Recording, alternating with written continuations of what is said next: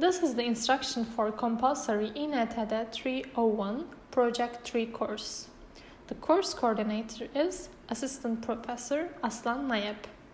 The course content constitutes of description of the different functions and needs, analysis the relation of the human space and function, creating an original special quality that has a clear solution with the served and serving spaces and circulation, solving the details of interior space in detail, design integrity between surface coverings, texture, color, furnishing, and the illumination equipments, strong presentation quality, and style reflecting the characteristics of the subject.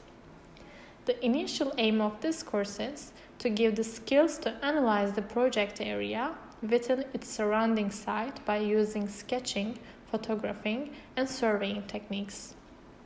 The course aims to give the ability of designing a project focusing on the examination of function space relations and creating details for interiors. The skills for three dimensional perception and designing and the ability to use the different presentation techniques are also the other goals of the course.